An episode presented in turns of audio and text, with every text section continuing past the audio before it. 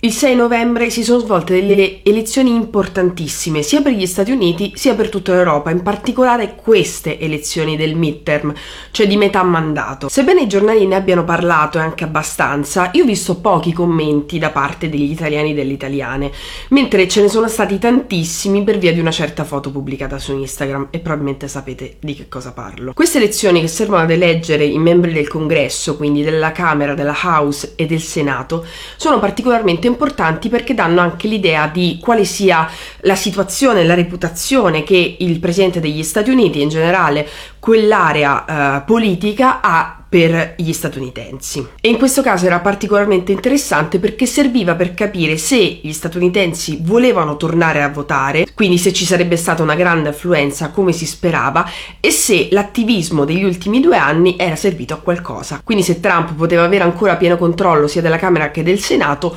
oppure se i democratici potevano eh, conquistare entrambe le Camere. Cosa è successo in realtà? Che ci sono stati 4 milioni di votanti in più rispetto al 2014, ma non c'è stata l'ondata di affluenza che ci si aspettava e soprattutto non c'è stata l'ondata di voti a favore dei democratici. Diciamo che è stato un 50-50, cioè è stato ancora più evidente che gli Stati Uniti sono divisi in due, come probabilmente è divisa in due anche l'Italia e come probabilmente è divisa in due anche l'Europa. Quindi i democratici hanno riconquistato la Camera, non sono riusciti a fare lo stesso col Senato e sui 39 governatori eh, candidati sono stati eletti praticamente metà democratici e metà repubblicani. Ci sono state però effettivamente delle grandi novità, che sono quelle novità che hanno fatto dire a qualcuno che, questa, che l'agenda democratica dei prossimi anni sarà l'incubo socialista per Trump, perché sono stati eletti dei personaggi che erano quelli su cui poi i giornali puntavano moltissimo e anche gli elettori puntavano moltissimo,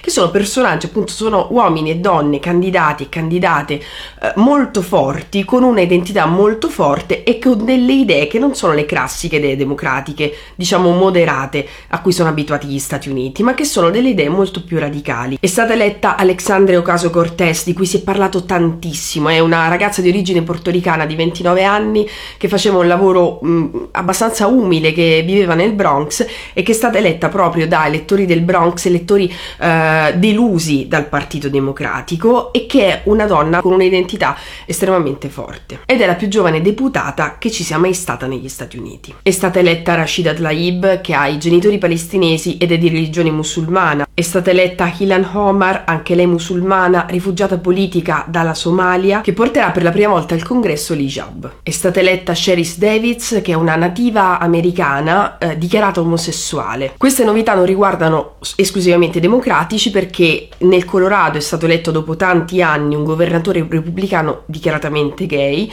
e al Senato è stata eletta la prima senatrice donna repubblicana. In sostanza è aumentata tantissimo la percentuale di donne, è aumentata tantissimo la percentuale di persone che combatte per i diritti civili, per il diritto alla sanità e all'istruzione e in generale contesta apertamente le politiche di Trump. Quindi questo ci fa capire che è possibile ribaltare una situazione in cui eh, un personaggio così forte e di estrema destra sembra inattaccabile e non sembra possibile togliere il consenso. Come si può fare? Con delle persone che portino, che abbiano il coraggio di farsi portatrici di idee che eh, ai cittadini e alle cittadine interessano, quindi di diritti, educazione, sanità, infrastrutture, ambiente. Questo è stato possibile perché i democratici hanno aperto le porte a questo tipo di eh, candidati e di candidate. Il fatto però è la cosa su cui secondo me eh, bisogna riflettere è che comunque a capo della Camera c'è sempre Nancy Pelosi che è praticamente a capo della Camera da 30 anni, fatte salve poche eccezioni.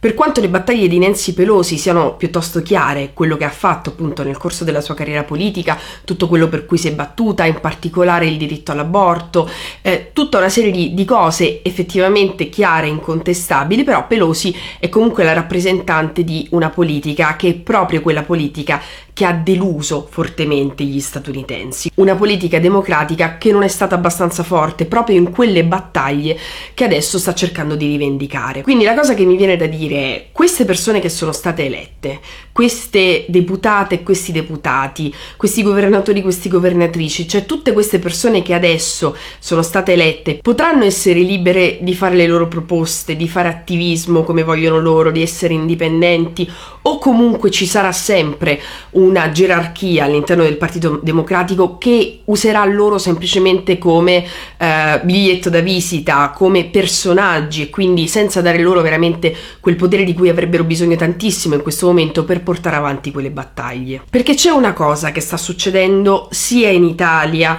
sia in altri paesi d'Europa sia negli Stati Uniti ed ha a che fare con quelli che negli Stati Uniti si chiamano ordini esecutivi, quelli che in Italia potrebbero essere paragonati ai decreti legge. Ora non è la stessa cosa, nel senso che noi non possiamo paragonare il sistema eh, delle istituzioni degli Stati Uniti con quello italiano perché è molto diverso. I poteri sono molto diversi. Però una cosa è molto importante che ha a che fare con il potere legislativo. Quello che è successo in Italia nelle ultime decine di anni è che il potere legislativo del Parlamento è stato costantemente eroso da una serie di eh, opposizioni da parte del governo. Il governo ha cercato tutti tutti i costi di fare, di, di portare il Parlamento solo quello di cui voleva che il Parlamento si occupasse. Quindi le leggi di iniziativa popolare sono state sempre meno, sempre più ostracizzate in Italia, magari arrivano al Parlamento e poi non vengono incardinate, poi non, non c'è il tempo di discuterle e quello che viene discusso sono principalmente i decreti legge, le proposte di governo, tutto quello che viene dall'organo esecutivo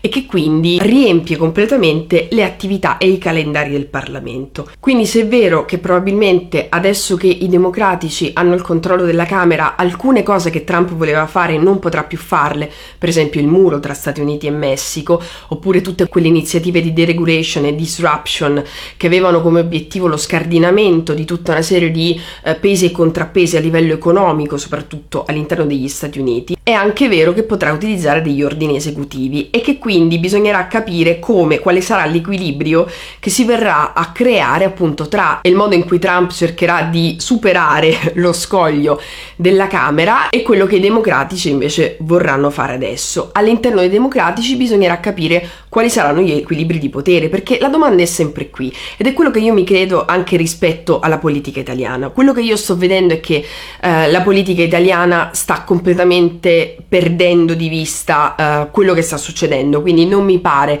che da parte dei partiti non di estrema destra della politica italiana ci sia la consapevolezza di quello che sta succedendo, non si aprono le porte a tutte quelle iniziative della società civile, a tutte quelle iniziative che sembrano di una sinistra troppo radicale e che invece potrebbero dar loro maggior consenso e maggior credibilità. Il raccogliersi intorno a Minniti è probabilmente l'esempio più eclatante. Quindi da un lato in Italia vediamo che non c'è proprio l'intenzione di comprendere che potrebbero esserci delle alternative italiane all'Alexandre Ocasio Cortez perché ci sono, a me vengono in mente delle persone, soprattutto delle, delle politiche che potrebbero uh, avere lo stesso tipo di impatto anche a livello di immagine, oltre che a livello ovviamente di iniziativa politica uh, simile a quello che ha avuto negli Stati Uniti Alexandre Ocasio Cortez, tanto che se ne è parlato in questi mesi in tutto tutto il mondo.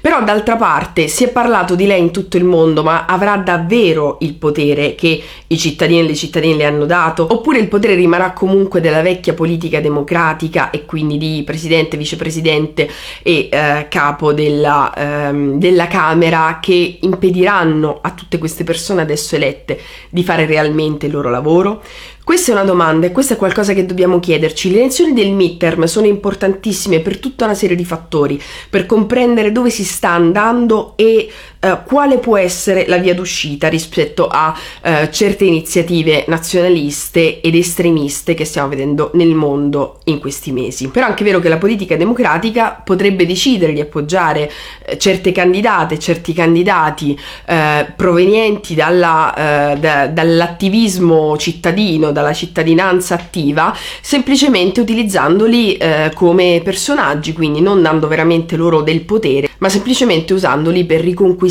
il consenso perduto. Vi lascio qui sotto un po' di rassegna stampa italiana e straniera per quanto riguarda queste elezioni, il podcast di Francesco Costa che porta avanti da un bel po' di tempo, che racconta l'America eh, che si prepara, si preparava appunto alle elezioni del midterm eh, e tutto questo anche per suggerirvi delle letture un po' diverse rispetto ai soliti siti internet che danno notizie stringate, perché secondo me in questo momento è molto utile cercare un approfondimento e cercare di comprendere quali sono gli scenari futuri possibili.